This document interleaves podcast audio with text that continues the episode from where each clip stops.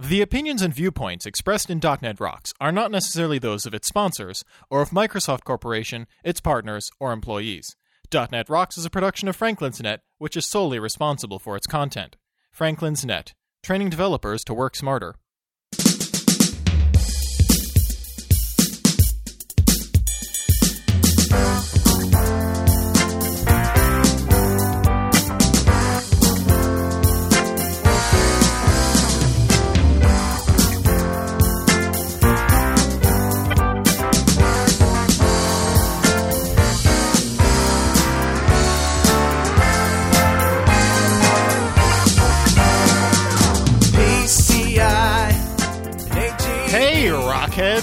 Dig that cheese slice with mustard out of your floppy drive and listen up.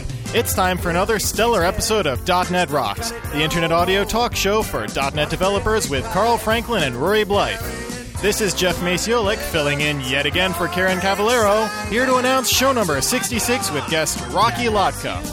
Recorded live Thursday, June 3rd, 2004. .NET Rocks is brought to you by Franklin's.net, training developers to work smarter and now offering hands-on VB.NET and ASP.NET classes remotely. Online at www.franklins.net. And by Data Dynamics, makers of ActiveReports.net. Simple, powerful, and cost-effective reporting for Windows Forms and ASP.NET web applications. Online at www.datadynamics.com. Support is also provided by Code Magazine, Microsoft Technologies in depth for IT managers and developers. Online at www.code-magazine.com. And now, the man who, 1145, what the hell were you thinking? Carl Franklin! with 500 names. I call my friends to play internet games. Hey, how you doing? How you doing? Thank you very much. Thanks, Jeff, standing in for Karen. This is Carl, and you're listening to another episode of .NET Rocks, the internet audio talk show for .NET developers. My partner in crime out there in Portland, Oregon tonight, Rory Blythe. How you doing, man? What's uh What's up with you? What you been Yeah. doing? not much, you know, just just just kind of hanging out and uh, sort of doing the the recovering from the kind of entire week awake that was tech ed. Right. yeah. We had some I don't think fun out there. All. No, we had a good time. I don't think I don't think I slept, and I don't think I stopped eating junk food or uh, just kind of going out and doing everything. There was Junk just too much to do. The junk food never ends there, does it? No, it doesn't. It's, it's just kind of never ending. But it, it's good stuff. There was just simply way too many interesting things to do. Yeah. So I've actually been pretty exhausted this week. It, it's it's it's my little recovery period. So I'm doing that and cool. uh, working on a book. And Yeah. What's the book? What's the book you're working on?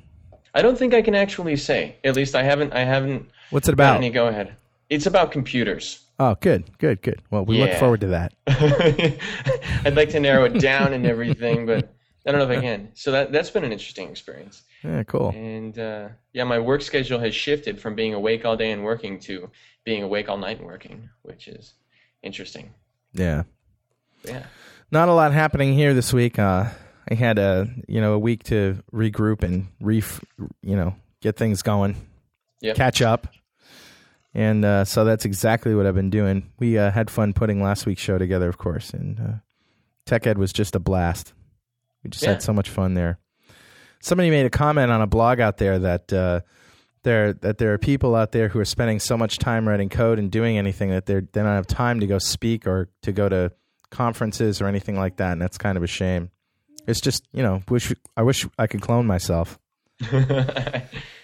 So true, but I've actually been writing some good stuff for an article that will appear in the MSDN uh, magazine in August.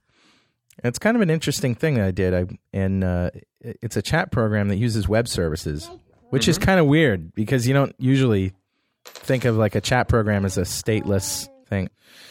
And the way that it works is uh, actually we I do the stateful, uh, uh, you know, the statefulness with a shared class or a class that has shared methods and shared properties. And uh, hey, is that the dog you were talking about? Yes, actually, that, barking That's in the the famous- background is the dog that will never stop barking ever. See, I didn't even hear it anymore. You asked me about it, and I, I wasn't even aware of the fact there was a dog in the background. It, it's It's just background noise now. It's like my heartbeat. You know, if the, if the dog weren't barking, I think I were dead or something. So, Jeez. Well, we man, didn't. I hate that dog. yeah, really. And if you haven't read that post on your blog, uh, we should link to that. We'll link that one out because that was a great post. Anyway, uh, we didn't get much mail this week, but I did get a mail from uh, an email from um, Peter Wright.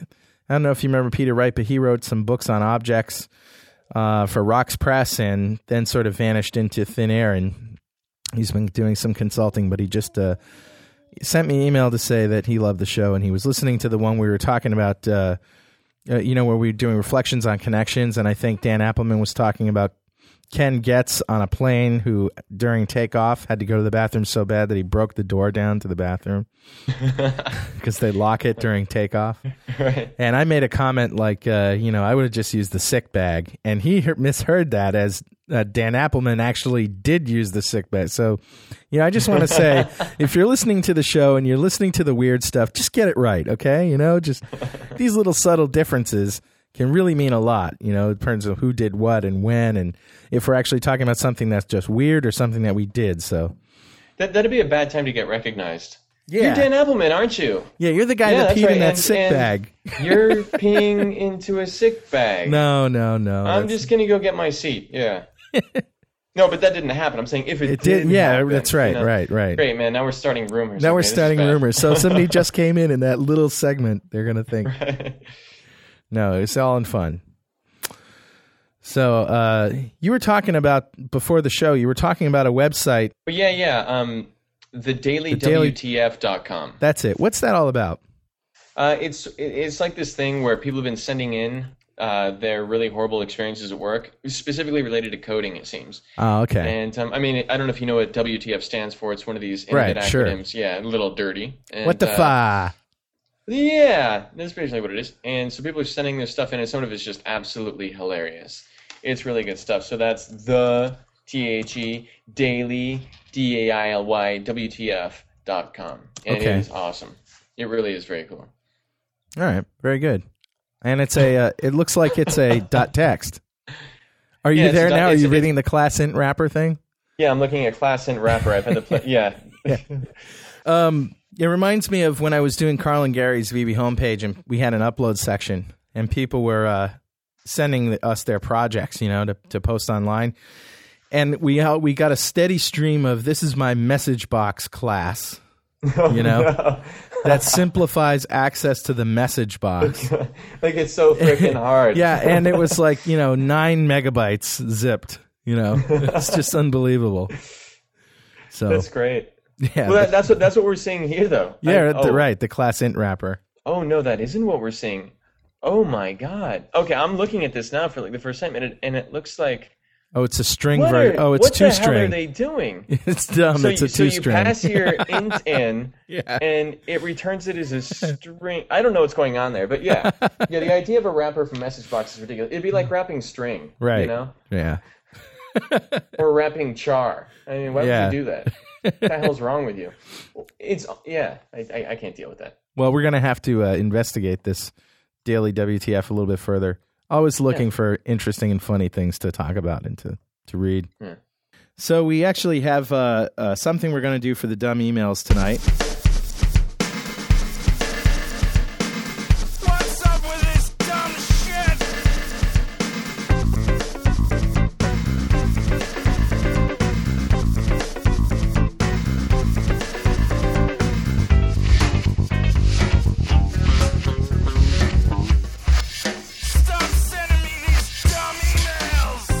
Right. Well, anyway, that's the uh, dumb emails theme, and uh, we don't actually have any emails that people send us, but we have something better. We'd like to uh, publicize a little site that um, Jeff Maciolik, our sound guy, found, uh, or he he he turned me onto it. Anyway, it's called uh, Computer Stupidities, and it's at www.rinkworks.com/stupid. And these are real transcriptions from tech support calls that people have had. Jeff, are you in there? Okay. Yeah, I'm here. So we're actually Jeff and I are going to play out a couple of these, and so let's. so they're in categories, right? Yes. These tech support calls are in categories, and I like the category smoke. Yes, smoke is a good When- category. When a computer starts smoking, it's typically an indication of a problem more severe than the one tech support could remedy. That's at the top of the page. And uh, for example, customer says, "My system's on fire. What do I do?" You know, uh, my terminal is smoking and shooting sparks. Should I unplug it? You know, these kind of questions. But I like the third one. Uh, Jeff, why don't you be the tech support guy? And Hello, tech support. May I help you? yes, monitor is working fine, but has sparks and smoke flying out back. Is okay? Blink. Hi, um, my printer smells funny and it's smoking. Uh, did you turn it off? Well, no, I was told never to turn it off without ruining it through, without running it through shutdown, and it won't go through shutdown. Mm-hmm. So keep in mind these are actual actual transcriptions of things here. How about the one we were uh, we write banking software for mini computers. Our help desk got a call from a customer who was new to mini computer operations. The call went something like this. Uh, there's smoke coming from the back of the computer. What should I do? Get out of the computer room and call the fire department. Should I make a backup first? Get out of the computer room and call the fire department.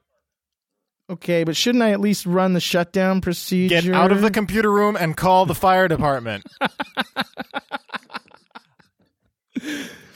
The next one guy says, I work at an ISP in the United Kingdom. The most shocking call I received came from a student at a local college here. He had received a CD from an ISP from an American friend. Hi there. I got this CD from an American, and he said, Oh, he's in the UK, so I should do, do a British accent here. Uh, hi there. I got this CD from an American, and he says his ISP is better than mine because the calls are free. So can I uninstall it? Uh, yes, sir, that's your choice completely. But this is an American ISP? Because if so, I- don't think it will work with your computer. Uh, listen, chap, I happen to be a computer student. I know exactly what I'm doing, so don't insult my intelligence. Click. And ten minutes later, he called back, humbled. "Mm, My computer exploded. What? How did that happen? Well, the CD didn't work. And I couldn't get through to the ISP, so I changed the computer to American power. you changed the voltage switch to the while the computer was on, causing the power supply to explode. Oh, next one. A user phoned me and complained that her monitor was smoking, smelled of burning, and the display had gone wrong, and the monitor was too hot to touch. I suggested that she switch the monitor off until an engineer could look at it, and she said, How do I do that? I think we found the problem. How do I turn it off? Ooh, boy. Hello, tech support. Can I help you? Oh, I think I did a bad thing.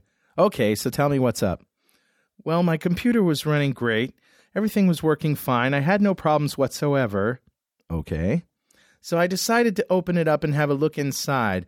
I saw these wires dangling all over the place, and there were gray flat ones, and small red, and black, and yellow ones, and it seemed like they weren't connected to anything, so I decided to plug them all in. Uh, you mean you plugged them all in? What did you plug them into? Well, whatever I could get them to connect to. I saw I saw pins sticking off some of the boards that didn't have anything on them, so I plugged all the loose wires in to make it run better. And then you and so I plugged them all in and I hit the power button and there was this loud bang and a flash and a puff of smoke and now it doesn't work at all. Tech support suppressing all emotion and turning deep crimson. Can you hold for a minute, please? Kaboom! Explosive doesn't adequately describe the laughter. I related the story to some coworkers between gasps for breath. Several of the techs and I had quite the laugh fest while he was on hold. After about five minutes of eye popping, sweat beating laughter, I wiped away the tears, took a sip of water, and came back to the line. I knew it'd be futile to even attempt to troubleshoot it. So I said, Okay, well, why don't we just have you wrap it up in the original packing material and send it back to us? We'll take care of the whole thing. And so another computer newbie learned that the extra power supply cables and unused IDE ribbon cables don't have to be plugged in for the computer to work just fine. and uh, that's about all we, we have time for tonight. Well, so Carl, I think that we should make time on the next show just briefly for the programming section. Some some Ah, stupid programming yes, ones. next show. Absolutely. And in the meantime, go to that site and we'll put a link to it as well. Absolutely. But now it's time in our show when we do a segment that we so proudly call the Google Weirdos. Wieners, wieners, Wieners, wieners. wieners, wieners, wieners, wieners, wieners, wieners. Wieners, wieners. Weirdos, weirdos. Wieners, wieners. Weirdos, weirdos. So I'll explain what Google Weirdos is. Google Weirdos is a segment that we do. Rory actually started doing this on his blog. He was looking for what people type into Google and then somehow make his way to his weblog. So he does this by looking in his logs, uh, in his logs that uh, for his web server, and he can determine what those search terms are that people type into Google. And so people have found out about it and have started contacting him through Google. So we're going to do two sections. The first one is the shouts outs, where people are actually saying, "Hey, Rory, how you doing?" using Google as their uh, free one-way email service. And um, the second one are the true Google weirdos, where people will type in the weirdest things that they're looking for, and then somehow they match to his site and find themselves there, neopoleon.com. So, Rory, what are the Google weirdos this week? Well, starting out with the shouts outs, the very first one is relevant to everything you just said. It is Rory, there is nobody left who doesn't know what Google Weirdos is. Trust me, nobody. um, So, so he's implying that we don't have to say what it is every time because I think we should, or I, maybe th- we I should. think we, I think we should too. maybe we should just link to it. So if you don't know what Google Weirdos is, go to the link on our site, and that'll That's what we should it. yeah, just have the explanation up there, and then people can deal with it later. That's a good idea. Um, so the next shouts outs is Rory Blythe always looks stoned. And I really don't appreciate that because I'm drunk. I'm not stoned. All right? There's a difference. Yeah, I don't like people talking smack like that about me. Okay, so that's actually you know the shouts outs were, were were not many this week, although it's the it's the first week of the month. True. Month just started, and usually the first ones are pretty sparse. So these are the actual Google weirdos. The first one is somebody who searched for pictures of meth addicts and their bodies. Um, Ooh. like whatever floats your boat, you know. I mean, you got some of kinda- those on your blog, do you, Rory? I don't have any idea how that got to my site. I don't. I don't have a clue. The next one is sissy panty liner. Like, like, like, like you want the like you want the macho one with big flames painted on the side and skulls with snakes coming in and out of the eye sockets. Oh, jeez. A little weird. I, I didn't even know there was a market for like different types, genres of the product in What question. people type into Google, it's just insane. Next one is power enema. like the regular kind isn't already kind of freaky, you know? Like what is that with with one of those uh, uh, compressor hoses or whatever you use to take the siding off your house? the next one is uh, how to make a bathroom cute for cheap. And I was thinking, you know, like maybe little skirt or something. I mean, Okay. makeup. I don't know. I mean, dress it up. Lipstick. I don't know. Next one is breakdancing in Topeka. Hmm. That's one of those that just doesn't make any sense at all. I don't even know what else is in Topeka. Next one not is- breakdancing. this this one is a little weird. This is Wheat. There's wheat in Topeka. okay. all right. And hurricanes and tornadoes. And The next one I picture is being said in like this high squeaky voice. It's just a little weird to me. Um, ordinary red doggy brain. ordinary red doggy brain. This is somebody who searches mill. Brain so often that they actually distinguish between ordinary and the strange kind of red doggy brain. I don't know. It's gross. So the next one is comments on collapsed lung. And I was thinking probably like, I bet that hurts. You know, I mean, what else do you say about it? You know, that sucks. Ooh, bummer. Guess it's time to quit smoking now. Next one is breathing of squid. Breathing or breathing? Got it. Breathing. Breathing. Like someone, someone who's got a squid strapped to his face, you know? Breathing of squid. And then the very last one is how to beat up geeks. All right. What you do is you take your fist, aim, punch repeatedly. It's not very complicated. All right. They're not really equipped to run away or defend themselves. I'm going to code my way out of this one. no. So. I'm going to I'm going to erect a firewall. Yeah, I don't think so. Pow. Not that hard. So that's it for the week. awesome. Wieners, wieners. Wieners, wieners. Wieners, wieners. Wieners, wieners. Wieners, wieners. Wieners, wieners. Wieners, wieners. Wieners, wieners. Wieners, wieners. So, Rory, our guest tonight is none other than the one and only Rockford Lhotka. And uh, Yeah. Rocky is the author of numerous books, including the expert VisualBasic.net and C Sharp Business Objects books. He is a Microsoft Software Legend, MSL, Regional Director, RD, MVP, and INETA speaker. Rockford speaks at many conferences and user groups around the world and is a columnist for MSDN Online.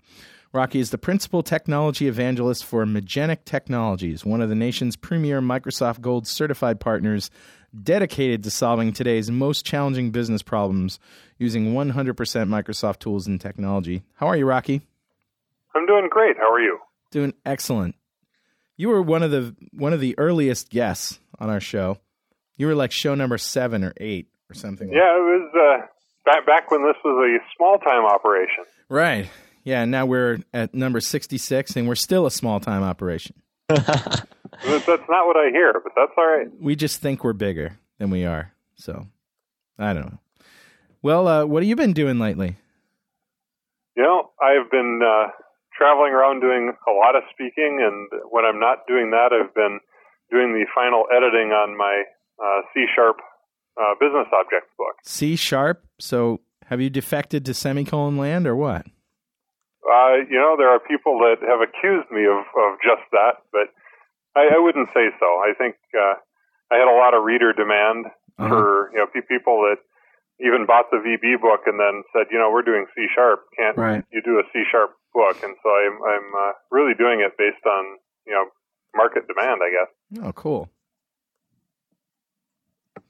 Cool. So, um, I was just waiting for Rory to jump in there. Apparently, he's not was- going to. It's a little Well, bit. I, I, I was thinking about calling Rocky a sellout, but I mean, would that be would that be uncool?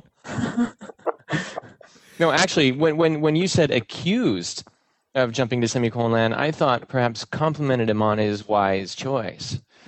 I wasn't sure if accused was necessarily the proper language there. well, he's a VB guy, though. So, what can you say? You know, Yeah, that's well, that's the way we look at it. It's okay. I mean, he can get better. That's okay. Yeah. Uh, there, there, there certainly is a uh, level of ownership of the community, I think, or, or by the community, however you want to say that. Right. Yeah. Well, well, can I start off with a question? Sure. Okay, I was I was talking to Corey, my girlfriend, tonight before we got on the show, and uh, she said, "So who are you guys interviewing tonight?" I said, "Oh, Rocky." And she said, well, "What is he doing?" And I said, "Well, everybody knows him for business objects." And she looks at me, she goes, "What are those?" Rocky, for my girlfriend. That's a good. What are those? It's a good question. Yeah, that, and and given the target audience, I don't know. Uh, uh, that's a tough question. There, there are these things that uh, contain all of your data and all of your uh, business logic, which of course means nothing to somebody who isn't a programmer. Well, sure, yeah. I, the, the thing is, though, even to some programmers, it might not mean anything. I've That's been true. enough places where I've seen basically procedural code being written with an object-oriented language, and there's no attempt at all at, of any abstraction or encapsulation or anything like that. And so maybe like a, a good simple definition would be. Yeah, a you say thing. the word business logic and their eyes glaze over. Yeah, exactly. So business logic being the stuff that you write into your program that's different from the ifs, thens, and the do loops, right? Well, it really is. You know, I mean, I've been actually thinking about that a lot lately. That most of the lines of code that we write has nothing to do with our business problem. Yeah. Even something as as uh, typical as creating a property. You know, you've got your property line, your get, your end get, your set, your end set, and your end property. Yeah. Or if you're in semicolon land, you replace all that stuff with you know squiggly brackets. Yeah. But it's the same number of lines of code, none of which provide you with any value whatsoever. Hmm. Right? There, there's no business intelligence, or it was all plumbing. It was wasted time to type all that stuff in. Right. And in between there is the little bits of goo where you do your validation, you know, where you make sure that this value, you know, that needs to exist actually does, or that this value that has a maximum, uh, you know, numeric value of 100 actually meets those criteria. Hmm.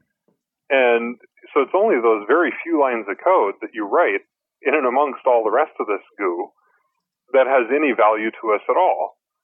Okay. And the idea behind business objects is to consolidate all of that, the meaningful code that you write, you know, the things that do the validation, the calculation, data manipulation, and put all that in some sort of a wrapper so that everything that has to do with maybe a, a customer or a product is inside the customer object or the product object so that it's all self-contained.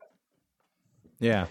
Okay, and and why is this difficult for so many developers? I mean, w- what's going on here that uh, I mean, your book is very your, well. Your books, your basically your knowledge is really important to a lot of people. You're very well known for this stuff. So, what's going on that makes it so tough for so many developers to really grok this stuff, to really get it?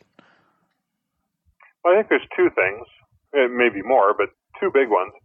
The first is that uh, most of us have been trained through college or, or tech schools uh, to think and, and design things in a procedural manner.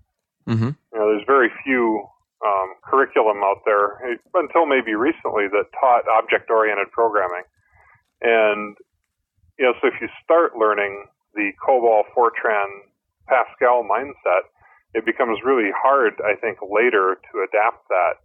You know, I started my career um, on the DEC VAX computer, you know, and, and no events, none of that stuff, right? Everything Right. was very, very linear.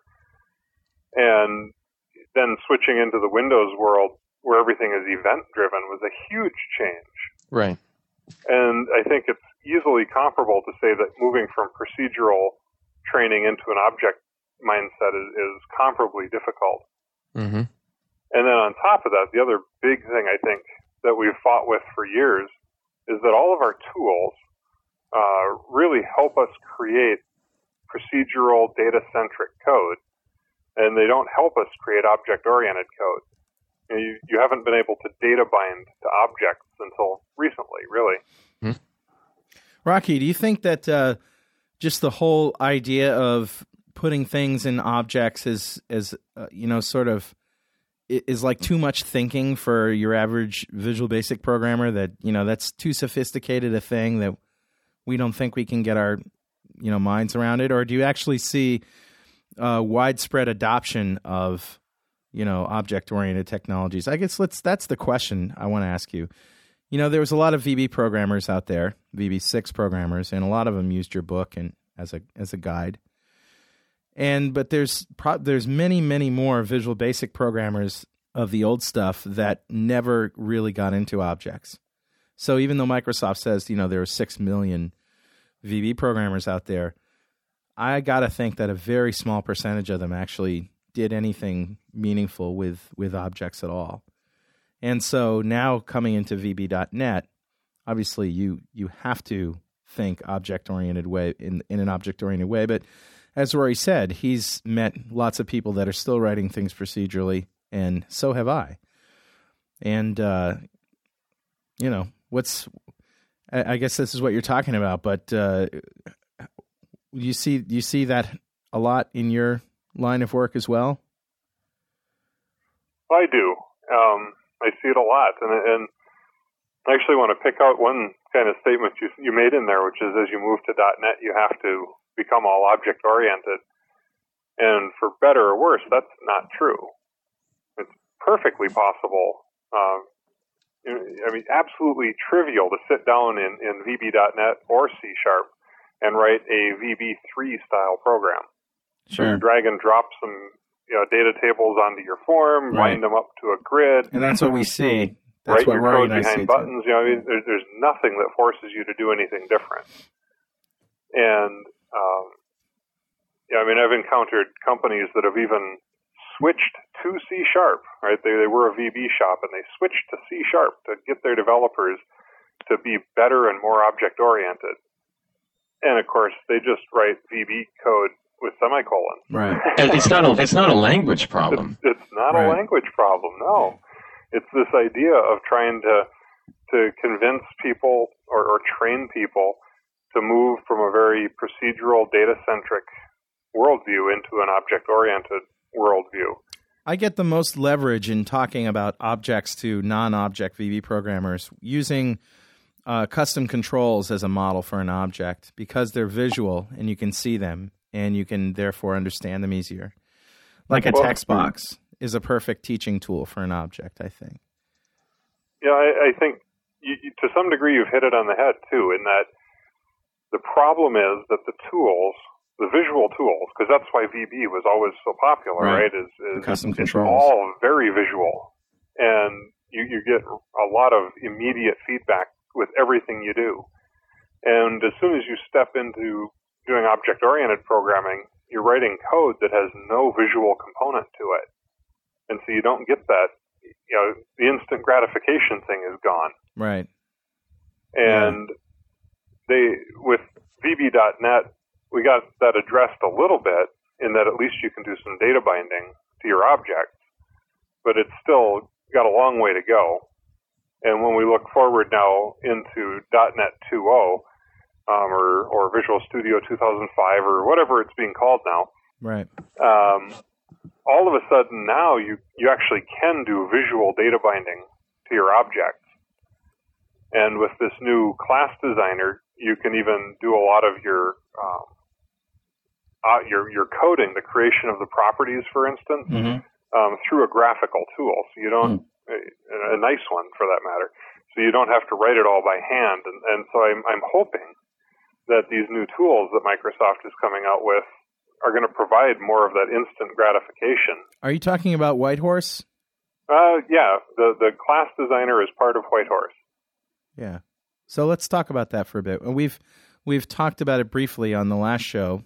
We answered a couple of questions about what it is, and I didn't think I did a very good job of explaining it. So why don't you tell everybody what what it is? Uh, Whitehorse is now part of, I, I think it's part of Visual Studio Team System as of TechEd. Um, but primarily it is two different designers. Um, one is what's called the SOA designer, and the purpose of that designer is to help you figure out how your applications, so your web app or your Windows app or a Windows service or, or whatever, but it, but an action, so not at a DLL level, but at an application level, figure out how those applications are going to map onto the servers in your environment. Okay. And so the two pieces of that are, are one, hopefully you can convince your operations IT guys to create a diagram in Whitehorse of the um, operations center, describing the security model and, and the different kinds of servers and how they're configured. And assuming that you convince them to create this diagram, then you have to convince them to give it to you. Right. So you were making the point, uh, Rocky, that um, if you can convince your the people to give you this diagram, Yeah, I, I was. You know, so so assuming you can convince your IT guys to create this diagram and convince them to release the diagram to you as a developer, then you can you can take this other piece of the tool and create a diagram of all of your main application pieces. So basically, your maybe your web app that's running on the web server and a web service that's running on some other place and a Windows app, and you can attempt to drag them onto the diagram and see where they can run. So the idea is to help bridge the gap between the developer designer person and the IT infrastructure people. yeah, and that is that's the SOA designer. That's what's being called the SOA designer. Okay. And then the other major tool is called the class designer. and the class designer um, is really a project level diagram. So within a project, not even at the solution level, uh, you can add this diagram to your project and it allows you to um, get a UML like view of all of the classes that are inside your project. So it's a sort of a rational thing, rational Rose kind of Visio. Yeah, it is. You know, I, I, I, today I use Visio all the time, um, and this is similar, but it's better because it actually extends on UML to include concepts that um, are present in the .NET environment. Things like uh, friend scope or Right. internal in C sharp that you can't really express in UML Yeah. all of a sudden become available to you, or the distinction between fields and properties, which again UML has no clue about these things, but it's a, a fundamental piece of .NET. And so the, this diagram looks like UML only it's better because it does everything .NET can do. Hmm. And what's really cool, um, and, and, you, I mean, this sounds almost like I'm hyping it, but I'm not. I mean, this stuff is, is even working today. What's really cool is that as you change the diagram, so you add properties or fields to the to the diagram for a class, literally in real time, it's adding the code. And then if you turn around and change the code, like for instance, I declare some property as a string, and I go, oh, oh no, that should have been an integer, and I go back and into my code and change it to be an integer, the diagram is instantly updated as well. So it's two way. It's two way. Uh, we have a question from the chat room. Any sneak peek comments about how the C sharp port went? The uh, the C sharp edition of the book and the and the port was perfectly smooth. Um, the C sharp edition of the framework will be essentially identical to the VB edition, and uh, the the bigger problem actually was not porting the code, but was porting the book itself because I had to go through and ferret out all of the um, you know basically turns of phrase or or things that I described in a VB way and convert them the the, the English words to a C sharp approach. Oh, hey, uh, Rory, Yeah. before I forget, system.rocky.lhotka.rocks. Okay. Yep. Okay. Never mind. Go ahead, Rocky. Just a little something I had to tell Rory there. Okay. Um, and so, yeah, so I, you know, I ported all the code. Um, there were some minor things, obviously, that, that are different. For instance, C Sharp uh, only allows uh, one indexed property on a class, and VB allows many. And so that was a problem in one, one area. Um, and, uh, well, that, that was probably the only major thing I ran into Yeah. in terms of debugging, there's uh, you know constant dealing with uh, runtime errors due to case sensitivity. that that would be my pet peeve with C sharp right there. Is, is Yeah. uh, if it didn't if it wasn't case sensitive, I might actually use it. Got anything you want to say about that, Rory? I actually like the case insensitivity because I can if if I'm just going to have a short-lived local like um, some class or or you know some object space lowercase some object equals new some object and I just want to use it for like the next three lines I can do that without having to come up with something really creative. If it's just going to be a really short-lived object, then I actually find the case insensitivity to be really useful. And I also like it for um, parameters. I I it, it just gives me more options. In VB, people to get around it um, wind up having to do like uh, underscores, and they do the my something something object, you know. And my drives me crazy. okay, my is one of those things that just drives me nuts. I, I I've never really understood where it came from. So Came from case- demo code, sample code. Yeah, Yeah, I don't. know, I, people learn from the demos and the samples, and then they do it in their own code. Yeah. That's and uh, unfortunate. you see I don't know. I. I so rarely run into the problem you're describing, and, and I can say that as I was porting the, the code for the book, um, at least four or five times I ran into cases, and, and the problem that, so here's my real pet peeve with it, is that it creates runtime errors. It creates things that compile just fine, and you don't know that the fact that a parameter and a property are the same except for case, right? And so you're manipulating one or the other. You think you're manipulating the property when in reality you're manipulating the parameter. You don't know that until you run your unit tests. The compiler cannot help you. So there you go. It just comes down bad. to it just comes down to what you what you're doing with it, you know. and what you're used to also What because like to. yeah i'm u- i'm used to those sorts of strange little issues like as soon as the IntelliSense gives me the parameter when i wanted or gives me the uh, variable when i wanted the property or the other way around I, my brain just goes whoa hold on and and realizes it instantly but if you're coming from a vb world i could definitely see how you wouldn't have that automatic you know machinery built in Well, we've been talking about your book now, and let's let's actually bring people back to your framework. You've written an application framework for business objects, CSLA. Yeah, that's right. So let's talk about that. Let's tell everybody what it is. Here's your here's your spot, man. Go for it. All right. Um, CSLA stands for Component Based Scalable Logical Architecture.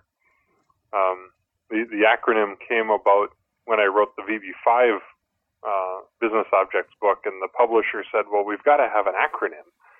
and so it was decided by committee. So you know, don't blame me. Because the last one was the inscalable, yeah, exactly. unscalable. Who knows? Yeah, Um, but but there you have it. Anyway, and yeah, once it's you fine. once you pick the name, then you're stuck, right? Right. Um, but basically, what the the goal behind this thing is to simplify a lot of the complexity of dealing with uh, objects. There's a, set of things that you want your objects in general to be able to do, such as save themselves to the database or read themselves back. And uh, you might want your objects to be able to undo changes, uh, Right. especially in a Windows application. That's quite common. Um, also, objects almost always have some sort of validation rules, and so you want your object basically to keep track of whether or not it's happy. Does it have any broken rules at any point in time? And uh, a variety of other things, such as similar, you know, is it new? Is it old? Is it deleted? Has it been changed? Um, and and uh, that type of thing. And implementing all of that code yourself in every class is a lot of work. And so the idea behind the framework was to pull all of that code, or at least as much as possible, up into some framework. And then when you want to create a, like say a customer object, you just inherit from a base class and you automatically get all of this. Now, what people hmm. have done since the book came out, you know, it, there's still a fair amount of code. Like I was saying earlier, that you know, you still have to create a property, and when you create a property, you write maybe eight lines of, of useless code to write two or three lines of business code. Yeah. And so, what a lot of people have taken to doing is creating uh, code generators that Right. generate a lot of the code. Right. Uh, and, and so, actually, after the VB book, the VB.net book came out, um, I altered the framework uh, specifically to help make it easier for people to create code generators. And there's a lot of people using this framework. What are some of your of your customers that are using it?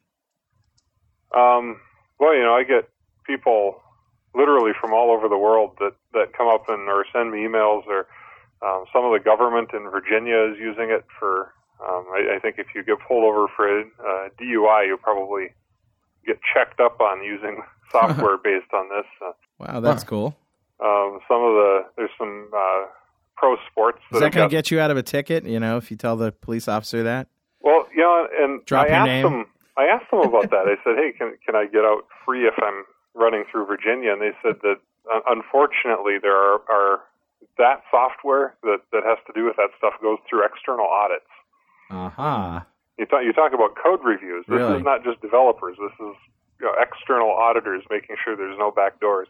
Wow. So I was kind of bummed. Oh well. Well, uh, we have a question from Gordon Markick. Markis Marsick Mark. I'm sorry, Gordon. I don't know. He's a dentist in Toronto, Canada, and uh, he says all you guys that have lots of experience with OOP could develop stage tutorials that will teach the students by example to develop small programs with the use of objects. Hey, that sounds like the VBNet Masterclass, as a matter of fact.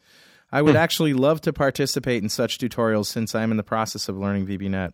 Uh, keep rocking, Gordon. So, it's a little suggestion from uh, from Canada. We also have another uh, a statement, uh, a question here from Brian Kuhn, an avid listener in at the Kennewick School District in Kennewick, Washington. Rocky went to your custom authentication session at TechEd and really enjoyed it. I thought you did a good job of explaining authentication and authorization on the client versus on the web server. There you go. Well, I appreciate that. There's some props for you. I had a lot of fun giving that session too, so I'm, I'm glad you enjoyed it. Got another question. This one from Joshua Hayworth in Stanwood, Washington. Any idea why Microsoft chose to go away from the UML standard? Are they just snubbing IBM's pur- purchase of Rational? I, well, I don't think know, they just do anything like just a snub. That's not a good enough reason. oh, you don't think so? No, I don't think so. Yeah, I don't, I don't There's got to be some strategic reason. You know, for for years now, I have been struggling with UML and the fact that it doesn't it doesn't do everything .NET does. Yeah. Heck, for that matter, it doesn't do everything Java does either. It doesn't represent all that .NET does. In other words. No, that's Yeah. right. You can't represent events. You can't represent um, friend or internal scope. Uh, um, you can't represent the difference between fields and properties. You know, these, these are fairly obvious things, and so um, UML, in in short, hasn't moved or adapted fast enough to keep up with the reality of software development in the .NET and Java environments. And Microsoft basically said, "Hey, we we've got to provide a graphical tool." It's ultra mal- cus- ultra maligned language right there. Yeah, you know, whatever. and you know, so they, they I like basically stuck as close as they could to UML, Yeah. um, but extended it to do the things that that we, you know, the, all of us, I think, really want it to do. So what are what are they smoking? These these UML people. I mean, why don't they have support? I mean, properties aren't like a terribly alien, confusing foreign idea. It wouldn't be so difficult to add support for these things. I mean, why hasn't this stuff moved along? I'm I'm kind of curious about this now. Like, what's the history here? What what was UML like really intended for? It did was there a language or framework in mind, or how, how did it wind up being like this? so, so now you've, I can't even answer this question. well, it was nine questions, first of all. What's that? Yeah. Pick a question first. You know. Nine Oh. questions sort strung together with some random stammering. The, the, But the, let, let's just pick one. Was it originally intended for a specific language or platform? no, it was not. It was. So it was. They just went for like. I mean, they wanted to support like all the features of assembly language, or I mean, like what is it? You know, they will want to use variables. It was probably I mean, just the first thing that you know somebody had attached a WYSIWYG editor to and said, "Let's use this." well, that, the, the scary thing is you might be right. You know. I'm serious. Well, that's No. good enough. right? Seriously, uh-huh. the, the the real story is even better, and and you, you know the the, the current uh, real world American political landscape, right? Very divisive. Well, this ought to be of good. Republican versus Democrat, and back and forth, and whatever else, right? The, Okay. the the history of UML is more divisive Oh God. yet than the current political landscape in the U.S. Basically, there were multiple um, widely recognized experts. I have Big spoken name to these experts. I have seen the UML. I And have these spoken people- to them. Each had their own diagramming technique, and they were championing their their various diagramming techniques to diagram objects. Did one of them kill all the other ones? Well, I you know honestly, I don't know how they pulled this off, but they managed to come together in a room and and and come up with a, I suppose you'd call it a compromise, and that would be UML. We have deliberated for exactly four hours. deliberated. That's cool. So then it was one of these things where, uh, in order to satisfy everybody's egos, they came out with something that nobody could really use. Sounds yeah, I that didn't way. say that. Hmm. You know, I'm glad because I always thought UML sucked, and I never wanted to say it because I thought you know the object-oriented people would come down on me, but you know, there You it like saying Yeah, that? they will. I always thought it sucked. I never Yeah. got into it. I had issues with it too. I was never really happy with it myself either, so I can kind of see that. And now Microsoft's probably going to take flack for avoiding UML Oh, I'm sure they will. for, for So doing what's their the own stuff. alternative? What's the what? What's better, and what's coming? You know, what's its replacement? Well, I don't know. It took them years to come out with what is it, UML 2.0 that they're at? Years to come out with that. So if we, you know, wait another several years, maybe they'll come out with a version of UML that can express everything we do in .NET or Java. Well, is anybody doing anything alternative? Uh, yeah, Microsoft came up with this class. Oh, well, yeah, I know. It's a standard though. Uh, not that I'm aware of. Huh. So Microsoft doesn't have a standard in back of the Whitehorse designers. No, not really. Huh. They, they've stuck quite close to UML, right? So it feels familiar to anybody who's done UML, but then it goes beyond that. Hmm. It's basically like UML for with support for classes and methods and variables. Hey, you know, Kathleen Dollard says UML is a great napkin.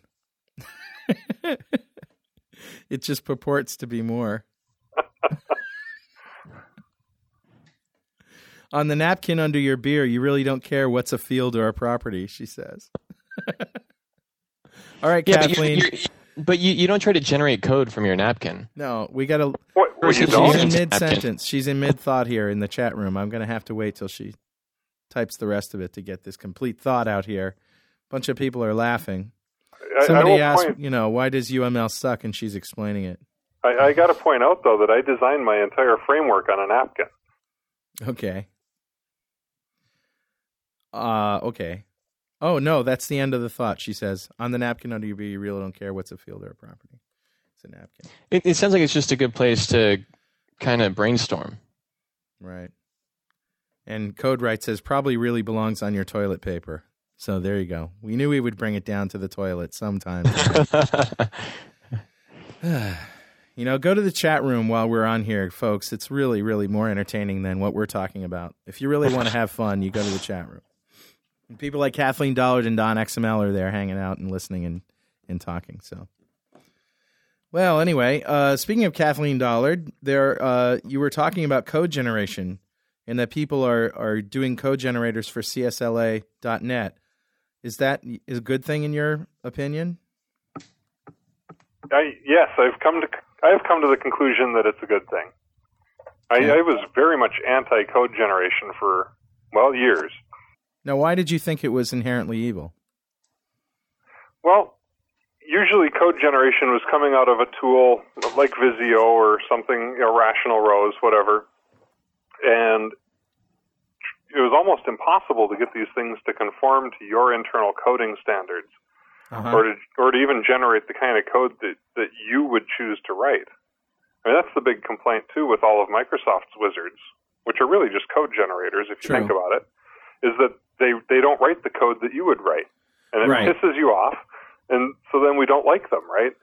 Well, what you need is uh, the sort of the systems that Kathleen was talking about, though, where you actually write the code to write the code, and you start with templates. Yeah, exactly. And so Kathleen, you know, wrote a book on this topic, which is cool, and was kind enough to actually use my framework um, as an example inside the book. So she's got a code generator for CSLA. Well, that's cool. And then simultaneously with her writing the book, um, there's this, um, I suppose it's freeware or, or shareware uh, licensed deal called Codesmith that's out on the internet, which is kind of like an ASP for code generators. So you create, uh, you know, instead of tags with code like ASP, you create code with code um, and write Codesmith templates. And so at least three or four groups of people have created Codesmith templates for CSLA as well. Hmm. And you know, it's great stuff because it does it generates most of the code for you if if well done, and then you just write the custom business logic parts that can't be generated easily. Yeah. On that note, we're going to uh, take a pause for the cause and pay the bills. And uh, Rocky, stick around, and guys, and every all the listeners there, we're gonna play some tunes and and hang out and relax a bit. So uh, stick around.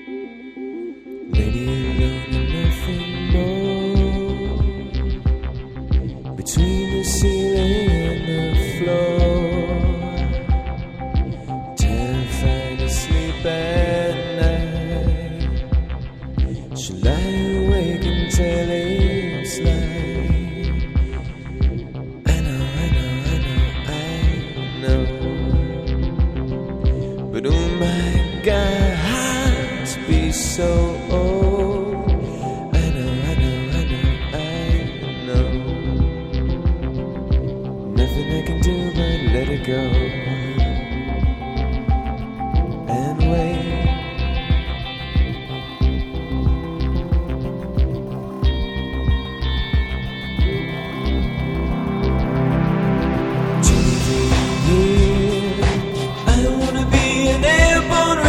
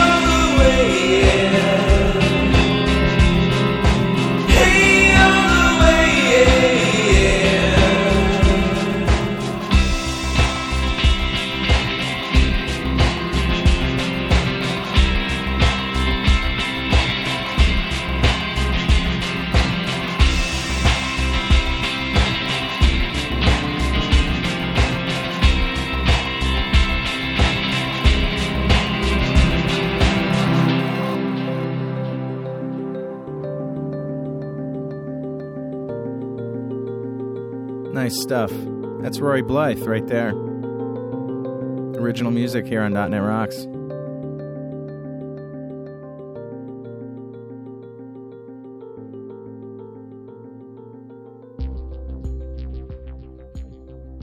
Definitely want to hear some more of that.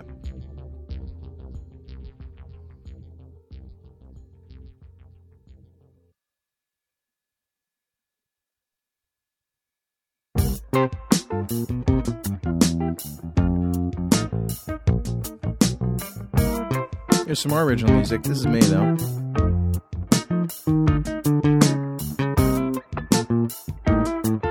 Anyway, so I want to talk to you guys about our regular sponsor, Data Dynamics. Uh, if you're looking for a simple, fast, powerful reporting solution that uh, fits right into your projects, uh, reports get compiled into your assemblies, ASP.NET, Windows Forms. There's nothing better out there than ActiveReports.net. Check them out at datadynamics.com. It's a uh, it's a rewrite of their famous Active Reports for COM for ActiveX. It's really good because it doesn't require a lot of expensive licenses or an extra server or anything like that.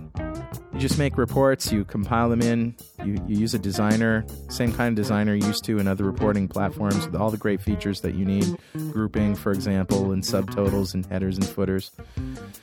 And uh, you just make your reports, you compile them in, you show them. And uh, in ASP.NET, you get PDF output, you get regular HTML output. It's just a lot of options. Great stuff. Check them out www.datadynamics.com.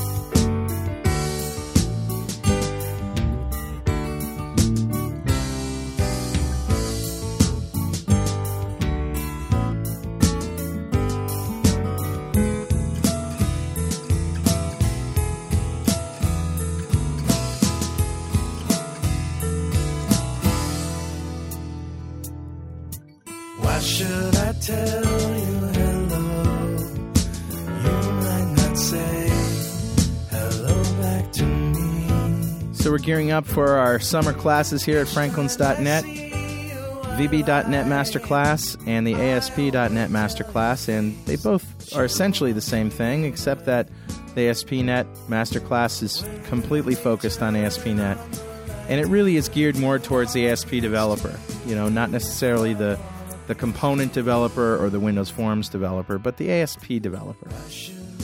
uh, but you're going to learn the same stuff either way. It's just a different teaching style, and one one focuses on Windows Forms and components, and the other on ASP.NET. Well, anyway, um, this is a great class. We've had a lot of incredible successes from our customers who've gone on to uh, develop very successful uh, applications for their companies. We have a huge laundry list of big companies and small companies alike that we've uh, trained. And, uh, you know, it's a fun class. It's just a fun class. You come, you hang out. I, I write all the code on the fly. You know, I'm not reading out of a book. Uh, it's all from experience. It's all based on patterns, tried and true practices. And, uh, you know, we go out to lunch, we walk down the street, we go to some great restaurants that you've never ever been to before. And, uh, you know, we come back and we, we do a project every day. And I'm right there helping you out and cheering you on. It's just a great environment and a great time. So check it out, www.franklins.net. Convince your boss to send you to the class. We got classes going on all the way through August right now. We're going to be putting up our fall schedule very soon. So there you go. Let's get back to our show in a few minutes here, but first some more music.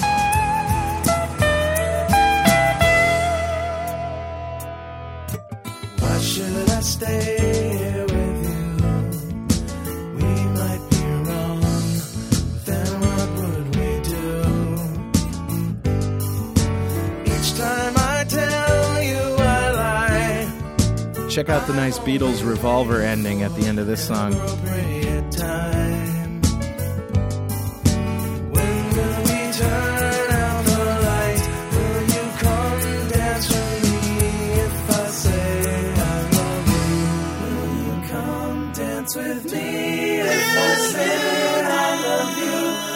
you tell me the truth? If I lie next to you,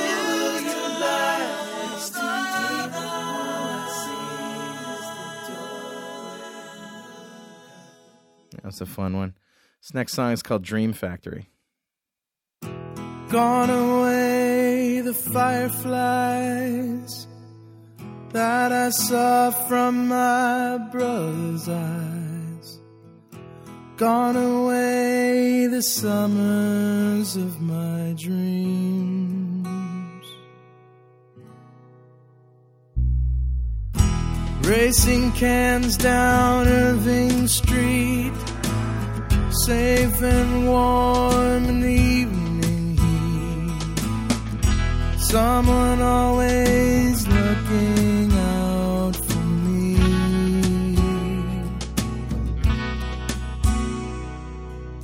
Trade you a steely for that candy bar. Asleep in the back of my daddy's car. I know he'll tuck me in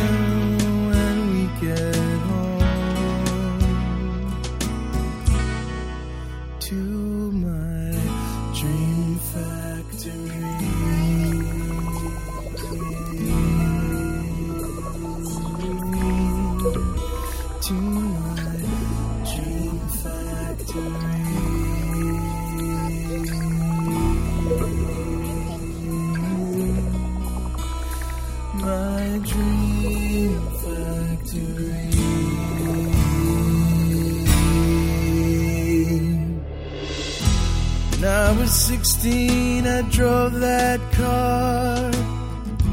Fly away so fast, so far.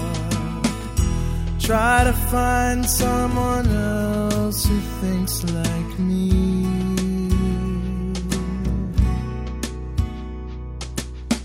Who do I turn to? Who can I trust? The house next door has an impenetrable. Such a big neighborhood, and yet so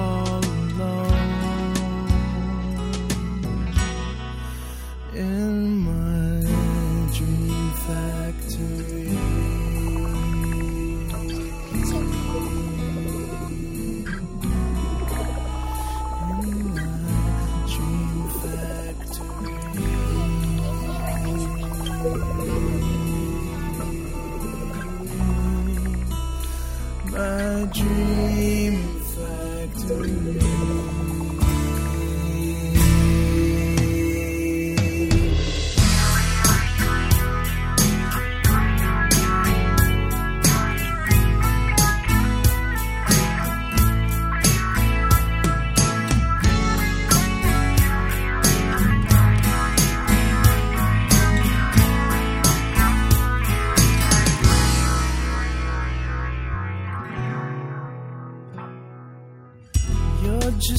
kid. What the hell do you know? What have you learned from your life down below? Love and happiness won't pay for things you need. Like a dream factory.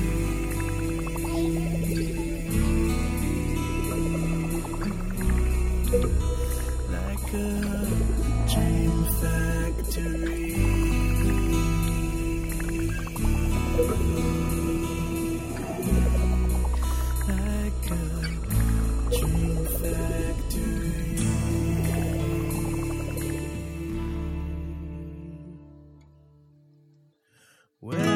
was a child i knew more than I know now.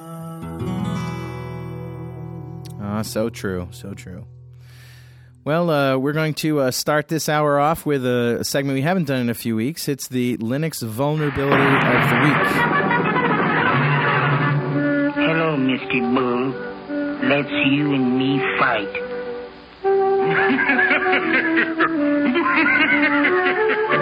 Now, we don't do this because we're mean or we're Microsoft bigots or anything like that.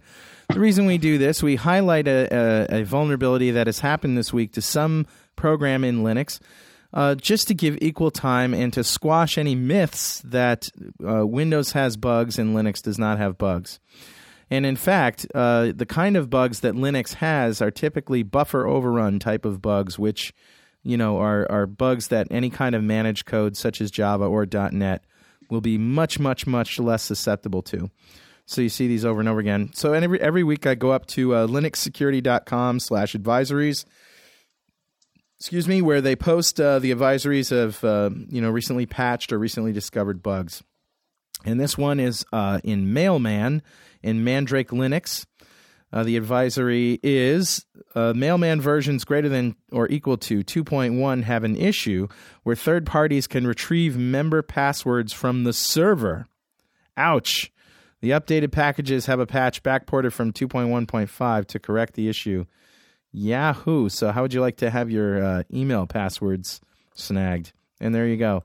It's a quick one, but it's our Linux vulnerability of the week. Hello, Mr. Bull. Let's you and me fight.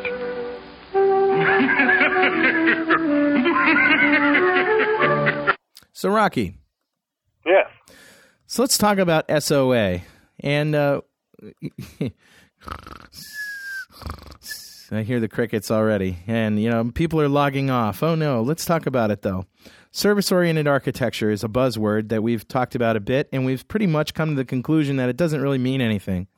That it just means that uh, uh, means uh, that you're writing programs in a way, in, in a in a certain way, using services, whether they be web services, whether they be sort of Windows services, or even DLLs or other programs, but in ways that uh, are self-describing services that you know are less concerned with the oh gee what am i trying to say man? Why don't you just help me out here?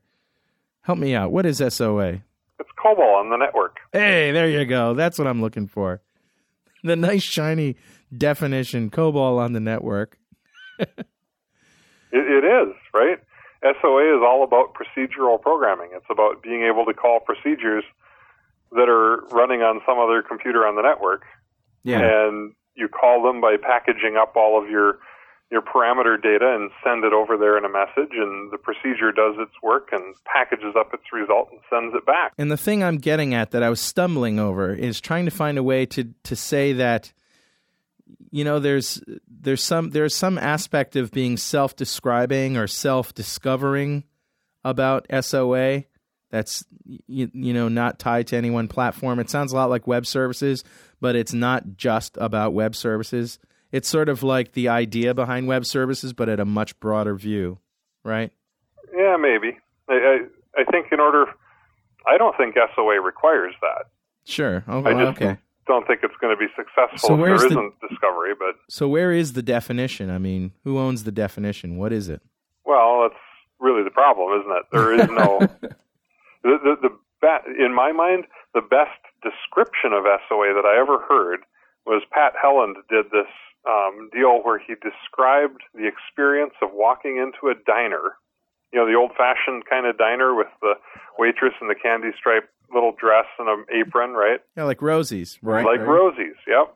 And you sit down, and and the waitress comes over with her little pad of paper and takes your order, which is a message, and delivers that message back to the uh, to the kitchen, and they do their you know their thing. And of course, to to actually make your food, they might have to look up recipes, which is like database lookups and basically he walks through this whole process and there's not a computer within probably 50 miles of Rosie's diner, right? Right. And the the point being that SOA has nothing to do with computers. What happens if the waitress pinches your nipples? You know, it depends on if you like that or not. It could, could be an additional service.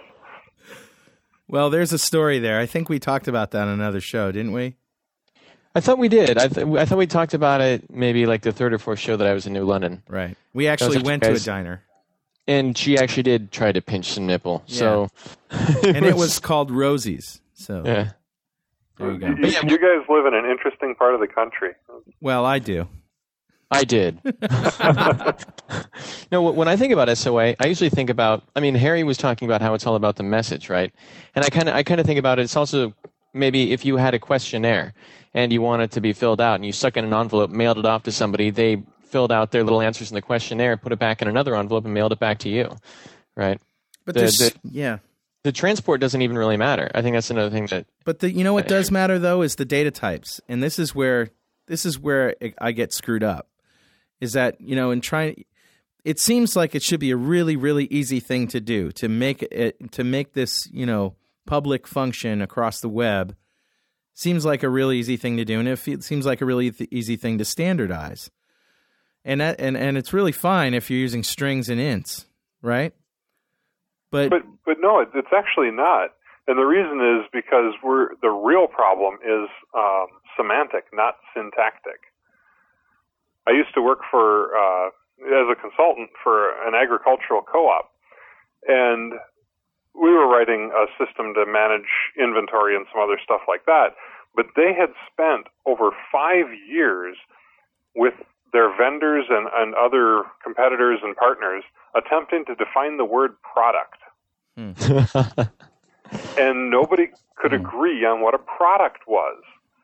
And so even if they decided to go with strings versus integers, it didn't really matter because what I called a product, you called a part. It, you know, it, it Right. falls apart under the semantic weight. Well, the, the deal with it is that, I mean, if I call your service and you send a message back to me, I mean, should should I be dealing with that message, with the values in that message, based on what the values really are? I mean, eh, I'm going to be able to look at it and say, is that numeric data, or is that string data, or is this something more complex, right? Well, you can tell the data type, but if I send you a string and it's and I call it a product ID, Right. in your system that might be um, a part, a subproduct. Exactly. That's what I'm saying. It doesn't really matter what the type is. I'm going to treat it a certain way once I get it back. And it seems to me that I mean one of the ideas behind SOA is is this sort of disconnected uh, kind of architecture. And when you get into that, it seems to me that you really couldn't even you couldn't deal with type. That's what I'm saying. Yeah. Well, th- this is why I don't think you can couple the concept of description too tightly into SOA. Okay. Because we have yet to figure out a way to describe semantic meaning. And the only way this is ultimately going to work in a worldwide sense is if, as the publisher of a service, I can define that, that field one is a string and two and three are dates and field four is an integer. Right? That's we can do that today. Mm-hmm. But I also need to convey to you what I believe the semantic meaning is, so that you can map it to whatever the heck you want to do, Mm-hmm. right? But you need to know that when that field one to me is is a product number, Right. however it is that I think of a product, and it becomes the the burden then goes on you as the consumer of the service to translate that semantic meaning and say, well, yeah, what he Rocky's an idiot. What he calls a product is really a part, right? So I'm going to take his string value that he calls a product ID and I'm going to treat it like it's a part ID in my system. And we have no way, there is no language to describe semantic meaning like that. But that's okay. It I mean, it- so how do you well, how do you it's deal the with it? failure of SOA, though. If we can't solve this problem, it's, you know, we're not going to get very far. The thing is, though, is it, is it is it really necessarily a problem? Because if if your concepts are so different, then your systems are so different, and you're really just after a piece of information, and what you do with it and what it means on your end isn't really relevant completely. I mean, it's not completely relevant to what it is on the other end. You just need to make sure that you aren't doing anything stupid with it. I mean, I know that I'm speaking in a lot of vague, weird abstractions here, but I, I guess the feeling I'm getting is that it doesn't matter as much, and it almost comes down to I think that if something were just simply well documented, right, it's one of those TFM situations, you know, like when I'm dealing with Amazon Web Services, um, their concepts of this and that are maybe a little bit different than my concepts, but when it gets to my end, I can do whatever I want with the data that's getting pushed down. Well, I hate to disagree, but I, I really must because the you know to go back to that agricultural co-op scenario, the reason that they spent five years trying to sort this stuff out was because they wanted to exchange data with each other. That was hmm. that was the whole reason they put all that effort into the thing, right? Was we ultimately were supposed to be able to import data from some of the chemical companies that make fertilizers, and we couldn't do that, right? Because I mean nobody could agree on what product meant. I had a horrible thought. What are we going towards drivers? Like you have your your driver that talks between between your application and the XML that goes through the web service, and you have another driver at the other side to you know to to deal with semantics or to deal with you know the differences between our systems. I Are think we are we headed there driver or adapter, or adapter or some Yeah. other layer? because I think you know since we don't have a language to describe it in a way that a computer can understand, what it really means is that you're going to have to sit down with each business partner and have a, a human-to-human discussion about what they think all the data means, what you think it means, and yeah, you're going to have to come up with some sort of um, adapter or driver that converts the semantic meaning between the two. You see we're anybody? not talking about XSL here. We're talking about No, you know, talking much about more layer. complicated stuff. Yeah, a layer. Uh, have you seen anybody doing that? Not yet. People that need to do that haven't gone to SOA because it's.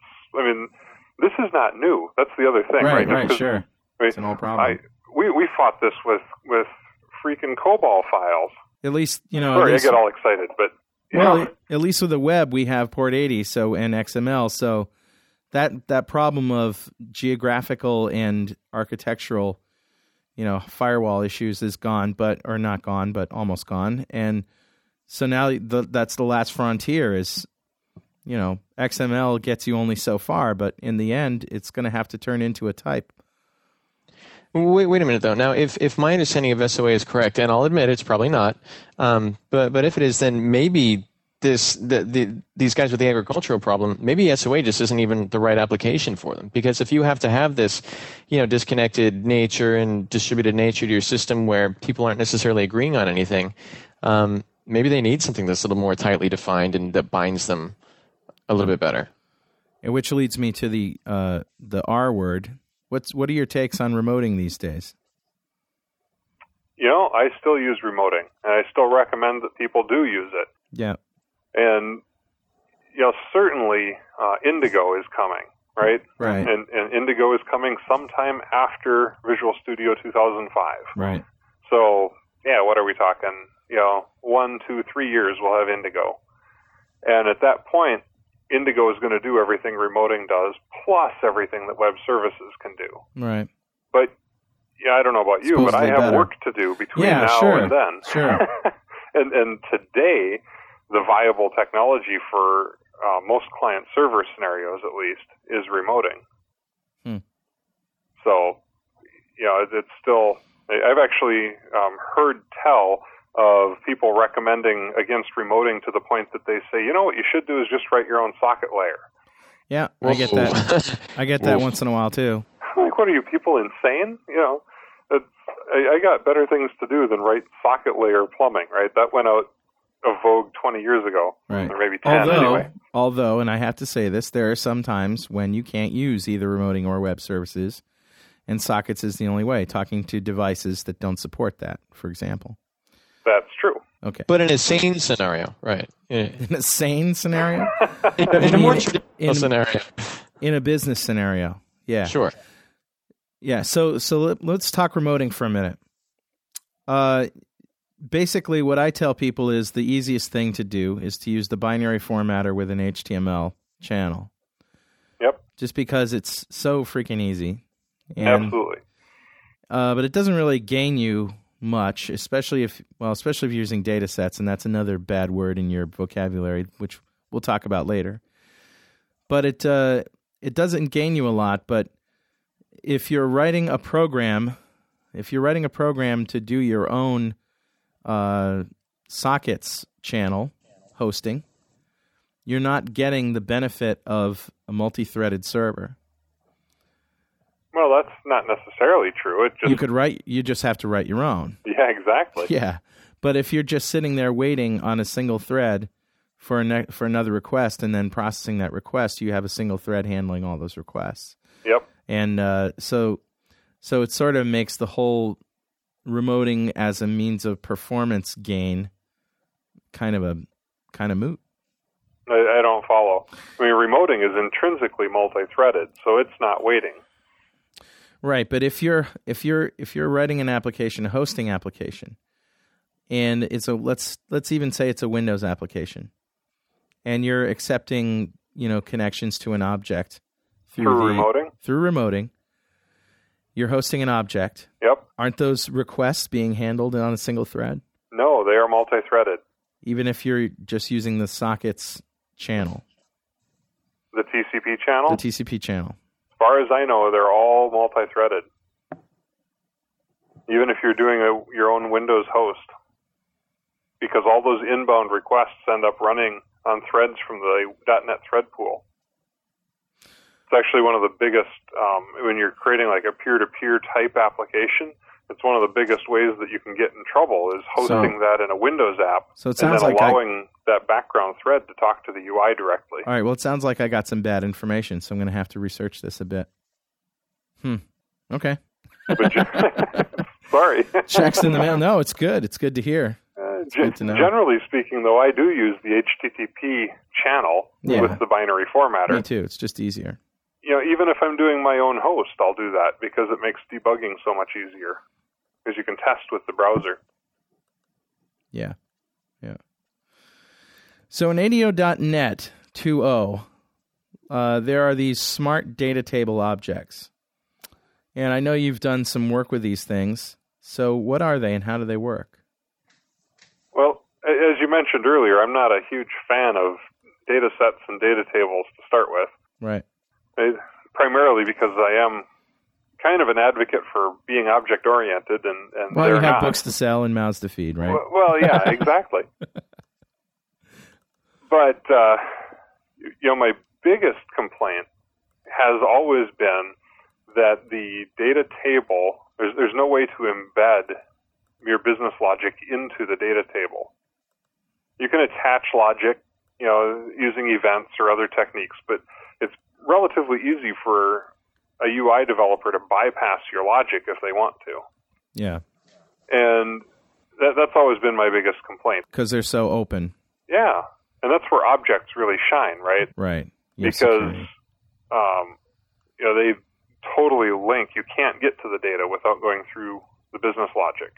Yeah. Now these new this new concept basically is taking what we think of today as the uh, strongly typed data table or data set, but they're narrowing it to the table level. And so it's a strongly typed data table, but it's also got this new partial class concept. So you can attach your own code directly to the table. And by the time it's compiled, And even if you have to regen it, it doesn't matter because you're you're in two separate files. Yep. Your, Yeah. your your code is in one file, the gen code is in another file, but the compiler combines them as it compiles. So it's better and simpler than inheritance. Right. And the end result is that the, the UI developer cannot, in fact, bypass your business logic. Yeah. So, it, it has the potential, at least for simpler applications, to allow the the, the VB3 style drag and drop type um, development experience, right? With familiar data tables, drag them onto the form, do the binding, you know, all that great rad stuff. But the data table itself has all your validation rules and, and Well, calculations in it. Let me ask you this: you, you're obviously uh, trading off sort of the ease of development of using data sets and data tables um, based on the the well, at least one of your arguments that you just made, and I'm just recapping here, is that you want to protect your code from the developers just going right to the data table and using its mechanisms directly instead of going through your interfaces. So, is this a problem? I mean, when somebody checks in code that it, they're doing it the wrong way, doesn't your manager say, no, you can't do that that way? I mean, don't we have meetings and code reviews where those kinds of things are? I mean, can we can we trust our developers to not do that? No, Is this a problem? Can't. Right. So this I- is I a problem. You, you can't just you know, if I was a manager and I saw somebody had checked in code that that didn't go through our interfaces, you know, no, that's not that's not acceptable. That's that that's not enough. Yeah, that, that stuff doesn't get checked really. I mean, not not on a regular, reliable basis. No. Yeah, nothing's really done quite so by well, the book. Well, is that because they're not doing their job? Uh, because the managers aren't doing their job, or the team isn't working efficiently? Isn't that another problem? Um, or because the manager was friends with somebody who was up in marketing, who knew the VP of sales, who knew the CEO, who hired this guy because somebody wanted him to. I'm just curious. You know, I guess I've I've never worked on a software team where the where the manager, you know, the process owner didn't trust the developers not to do things this way or that way. There was always just we're going to do it this way, okay, and we do it that way. I mean, is this is it, you've seen this as a big problem, Rocky? Well, it's a yeah, it's it's a constant problem in that it's so easy to put an if statement behind a button click or behind a change event on a text box. Yeah. And any time that you do that, you just put business logic in the UI. But it's so easy to do that everybody does it.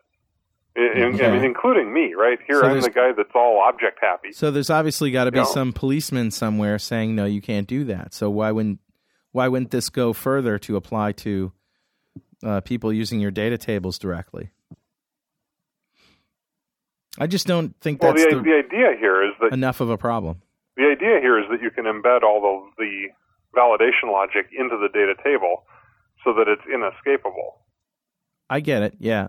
Right? And and if you replicate it in the UI too, well, that's your problem, Sure. right?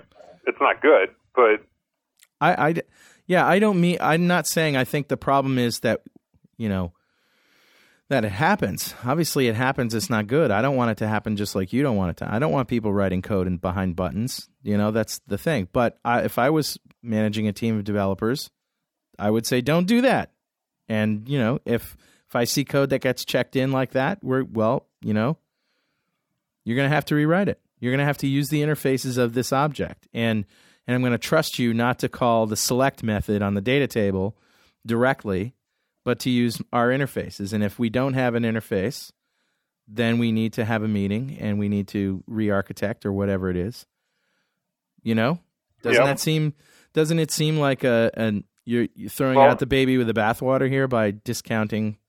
Well, but see, I don't think so. I think we're actually, if you've had success with that, then what what this is giving you is just another tool. Oh, sure. And I'm not saying this isn't a good solution, but I'm just saying in general your arguments against data sets and data tables because, you know, well, they could just use the, the tool directly rather than using Yes. our interfaces. And I'm just questioning whether you think that is really a, that big of a problem. I, I think it gets to uh, be Friday and my work is due, and if I don't get done, then I'm going to have to come in on Saturday and miss my kid's baseball game. Yeah. You know, I'm going to do whatever it takes to get the code working. And if I have to bypass your interface because it doesn't do what I, what I need it to do, and I can't wait for you know somebody else to fix it for me because I'll miss I'll miss my kid's game, right? I'm going to do what it takes. And there's a there's more of that in the world, I think, than people So are you saying you'd rather have the developer miss their kid's baseball game? Yeah, I guess so. Is that what I said? That's what you said. I'm sorry. Yeah. Okay. So so the anyway, the new stuff that's coming up here, these uh, smart data table objects. To recap, partial classes mean that when you create a type data set now, you're regenerating the whole thing, and if you go in there and you add some code to it, you know, to put your business logic in there and your own interfaces, uh, you're going to have to regen all that code every time. With partial classes, you could separate out your code from the code generated code in your rockin', and I think that's great. Yep, Yeah. I do too. I think it's a big step forward for the kind of the data centric application developer. Yeah. And so that really has an effect on your overall view of using business objects. Eh, no, Well, it does. It does. It doesn't have any effect, or it does. not, not a big effect because I still think that an object oriented model is a better model than a data centric one. Okay. And and really, what this smart data table concept is doing is making it easier to extend the relational model into your application. You know, for Yeah. and for smaller, simpler apps, that's awesome, right? Right. Right. But if you're creating some, you know, a, a business app that you want to la- have last for years, you're, you know, it's much more, uh, it's a much better investment to spend the time to build a, a decent object model instead. Yeah. The one thing that, that I have been looking at and haven't decided whether I like it or not is that attached to every smart data table is a smart data adapter. Mm. So, so it's actually a two part deal. Hmm. The data table has this partial class, and then there's a strongly typed adapter that gets generated, and it also can have a partial class. And that's for loading and resolving data to and from databases. Yeah, exactly. So you're sort of putting the code and the data in the same place and passing it around through the tiers. Well, the adapter is a separate class, Yeah. right? So there is separation there between the table, and it's just like today, basically, right? Yeah. Um, but this new adapter is strongly typed, whereas today's adapters are kind of Mm, loosey okay. goosey. Um, But still, I guess you're not happy about having that code hanging out with the data in the middle tier. Well, it does kind of. Today, at least, the way that this is generated is that these two classes are physically generated in the same file. Mm. So you can't put the adapter on a middle tier and have the data table on the client. Hmm. And that's really what you'd want, right? Right. Sure. Um, so today, at least, you can't do that. And I've been kind of lobbying uh, the powers that be at Microsoft, trying to convince them they should fix that. But you know, it's we're getting close to the time of betas, and features don't change much. And Uh, just you know, just to um, clarify, partial classes, even though you have two separate source files, they do get compiled together into a single assembly. So it's not like you could just take split one class across two different DLLs, that's right. Yeah. That's exactly right. which would solve the problem. Yeah. Yeah. How you doing out there, Rory? I am doing all right. Still actually. hanging in? Yeah. Cool. All right. That's a great song, by the way. Well, you you know how I feel though about data sets, so I thought maybe I It's should true. just kind of hang back a little bit. It's true. Yeah, Rory's um, not hasn't uh, drank the data set Kool Aid either. Yeah, I'm not I'm not happy with data sets. So So, but it sounds like you know the data set idea is getting a little more sophisticated in in .NET 2.0. which actually will probably make me like it less. I, I, I like things to remain very bare bones, just straightforward and simple. And the more you put on top of it, and the more it does for me, almost the more I distrust it. And he gives know? me shit for using String Builder to build an RSS feed. you know, make up your freaking mind, man. System.xml has a lot of nice tools in it for writing XML. You know, that's just how I feel about it. But string builders are nice too. All right. Inconsistent. excuse me. Sorry. Well, I mean, yeah, I have double standards, All and I, yeah, there's there's no question about that. so I'm a hypocrite. I don't have a problem. but you're with a it. though. lovable hypocrite, so we we we cut you slack. That's all right. I'm a hypocrite too. I'm sure in some ways. Uh, so Rocky books this uh, C sharp version of your business object book and your framework. Uh, is it all out? Is it in the stores? Can we get it now?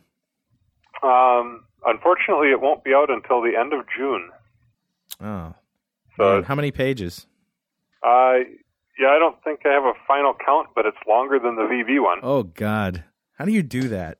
How do you write a tome like that and still Well, have? yeah, it, the surprising thing here is that the reason it's longer is partially because you know, I fixed some um, errata from the VB edition and you know, reworded a few things, but most of the, the growth in the book is because C sharp actually is longer than VB for most things, All right.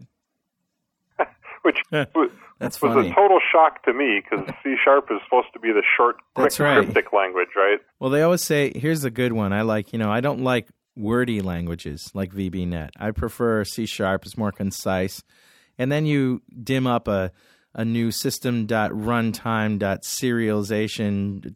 dot runtime dot serialization dot you know formatters whatever it is that binary you know it's like seven or eight namespaces long that's okay you know but i don't want to have to type is nothing that's too much typing Yep.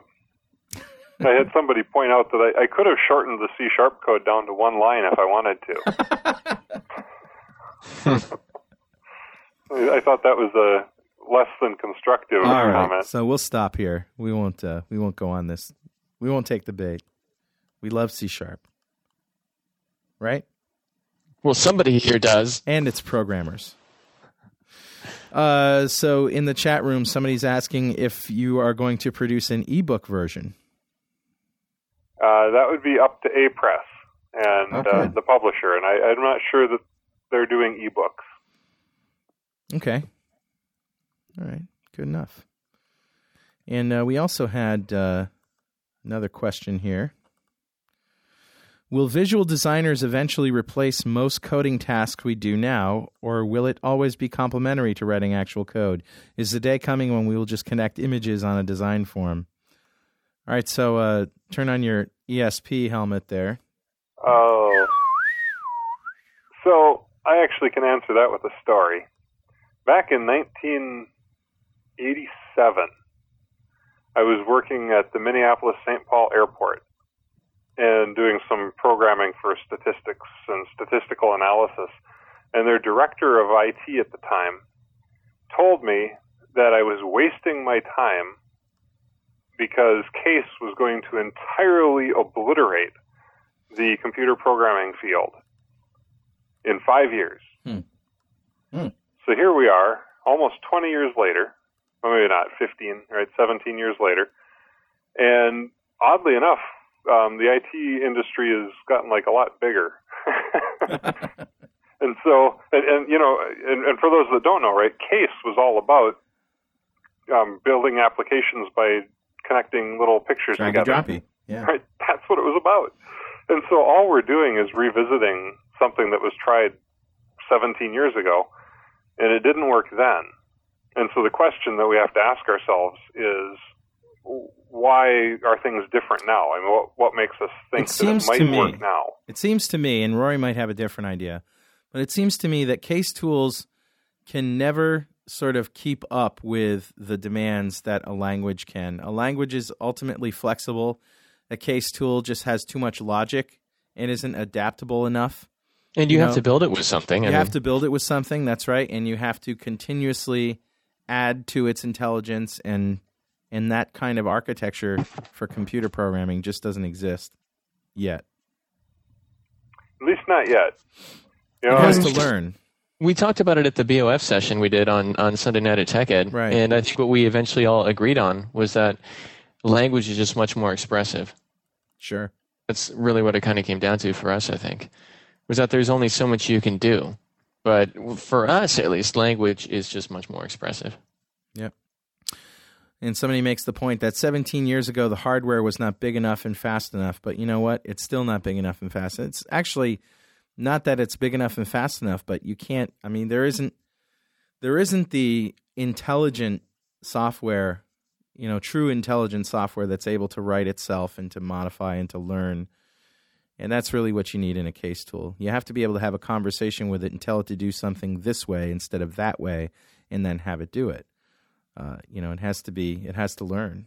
Well, typically, from what I experienced, the reason that case projects failed was because people would use a case tool and would generate the system, but the generation, of course, really came out as a 3GL, uh, you know, Yeah. COBOL or whatever it was, Yeah. RPG. And then they would edit that because the case tool couldn't express everything they needed to express. Right. Case tools are just code generators. Right? So this comes back to the whole discussion of whether code gen is good, right? So you would gen your system, you would alter the code, and then the user would come along and say, "Oh, we need to tweak it." Well, when you tweak it, then you regen the system, and all of your code is gone. Right. and you know, it was this monumental problem. And Right. you know, maybe we've solved that. You know, maybe they're With partial classes and things like that. You know, who knows? It's uh, And I really think Kathleen's approach, which is, you know, writing your own tools that do that, you know, gives you some of the best of both worlds because you can use the language to be expressive and you can modify and you can you can constantly update it because you're writing the code that writes the code. yes. So that's, Well, you know, a good the- step. the company I work for, Magenic, has we've got our own code generator for CSLA, and that's exactly what we've done over time. Is is what Kathleen talks about, where we've constantly been adding new and extra capabilities to it. You know, and then it works, right? Yeah. That actually is a practical solution, but Right. not. It's a far cry from what Case was promising. Right. Sure. So what's next in terms of uh, for you in terms of conferences or uh, events that you're going to be doing? Well, let's see. I've got a an architecture tour I'm doing in the middle of June through Florida and uh, in Birmingham, Alabama, and then VS Live is in New York, and then uh, what else? I'm going to Amsterdam for Tech Ed Europe. Oh, that ought to be fun. I'm looking forward to that. Yeah. What did you do at Tech Ed? I don't think we got a chance to interview you at Tech Ed, did we? Nope, we did not. I, I saw you a few times, but never got to really talk in depth. Yeah, we're making a movie. I, I, I saw it on your website. That's good. .NET Rocks the movie. So, um, are you going to? Did you say Dev Teach was one of the things you're going to be at, or no? Uh, no, I'm not doing that. Okay, so the next time I'll see you is probably, uh, gee, con- not connections, in uh, November. Will it be? Um, boy, you know, and I don't think I'm going to be able to make that show, so Oh, really? it may be a while. Wow. Okay. Well, you know what we'll do is we'll send you like a video camera and have you uh, sort of give us a tour around your your place and a day in the life of Rocky Lhotka, and you could send us the tape. there you go. Sure. Documentary style. Rockumentary style, pal. Better still. Yeah. Oh, this is great. So, Rory, you got anything to uh, to add as we start wrapping up the show? Well, I just think data sets suck. Well, you have a friend in Rocky Lhotka. Yeah, no, I mean it, it's it's interesting hearing people actually discuss data sets because I don't usually even give them that much time. You know, yeah. somebody says data set, and I do that thing from the Austin Powers movies where Doctor Evil goes, "Oh, nope, Dip. Nope. Dope. mm, nope." I just I just don't like them. I like writing my business objects from scratch and having everything just be nice and and exactly how I want, encapsulating everything and Yeah. and defining how I want things to be serialized and and just I like to have just full control over all the goop. Yeah. You know, I I I it, I, I but you Takes know me though. Longer, though. You know. yeah, I don't. Well, it actually doesn't. If you really, if you're really, really into it, and you kind of get a rhythm down, it's actually not that bad at all. It really isn't. I mean, maybe you'll add some extra time, yeah. But in my opinion, the end result is something that's much nicer to work with. Rocky, what do you think about that? The time it takes? It You know, takes more I- time, doesn't it? I I think the answer is in frameworks, and and especially on an enterprise level. If you all of that control, because I agree, you want control. You want to be able to do what you need to do for your environment. But if you do it right, you can do it once, get it into a framework, Yeah. and then reapply it on subsequent projects. Because, you know, for me at least, within a given organization, after you figured out what works in their physical architecture, it probably is going to work on almost every application they do. Yeah. And so if you do it right, I don't think it actually adds much time, especially when you compare it to the benefit that you get. Okay. Cool. You know, we uh, Joe Grenier, who's a regular listener, he has implemented your uh, your architecture at his company, which is an insurance company, out in Rhode Island, very very successfully, and has great things to say about it. Well, that's So it- wonderful. It's good stuff. It's good stuff. And I'd like to invite the listeners now at 11:50 uh, p.m. to uh, if they know the uh, the secret namespace of the week to go to the website right now and enter that in. And the prize we're giving away tonight is actually an Xbox wireless adapter. It uh, is a 80 excuse me excuse me. It is an 80211G Wi-Fi adapter for the Xbox. So if you have an Xbox and you uh, want and you're on Xbox Live and you want to uh, hook it up wireless, here it is. And we're going to throw in a couple of Xbox games, couple of shirts, and what else we have in the box here? Hang on a second. You get up and walk over to the box. Yeah, I drilled holes in my wall to run a wire to my Xbox. One of these adapters would have been a much better idea. All right, looks like we have a copy of uh, uh, Amped 2 Xbox game that we're going to throw in there. So it's a sort of an Xbox uh, accessory day here at .NET Rocks. And uh, somebody says system.rory.datasets.sucks. No, that's not it. and for those people who are entering in the namespace in the chat room, I'm sorry that's not going to work. You have to go to the website and type it in. So while you're doing that, I'll just ask uh, Rocky if he's got any last minute comments or anything that uh, he wants to say before we go. Uh, no, I just uh, really want to thank you for the opportunity to you know get back on the show. It was fun last time, and it was fun this time, and um, you know it's always good to talk to you guys. Always good to talk to you, and I really enjoy the time that we, uh, you know, when we get do get together at some of these conferences, the discussions that we have. And uh, that one in particular that was really cool was the party that I threw for the Orlando.net users group when we were in Orlando at Dev Connections. That was Yeah. cool. That that was great. We were, you and I sitting there, and I, I don't know, there must have been half a dozen Yeah. people from the user group, and we were just all having a great conversation Great about conversation. a lot of stuff. It was wonderful. And uh, Eddie Riccio was there, and he's one of our uh, listeners and prize winners. A big fan, and uh, just a bunch of people came, and we, you know, we got like hors d'oeuvres, and we had the guys with the tuxes, you know, putting out chicken wings and stuff, and and we went out and bought. Actually, Rocky, you and I went to the liquor store, and we bought like three hundred dollars worth of beer and wine, right? Yeah. So how much of that was left over? That's what I A want to lot of it was left over, and I. I told you it was too much.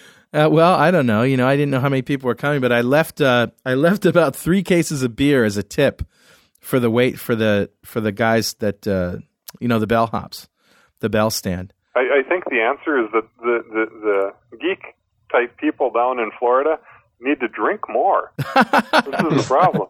Absolutely. Okay, well, the winner of this uh, namespace of the week contest this week is none other than Eddie Garman from Synaptic Pop in North Carolina. Yay!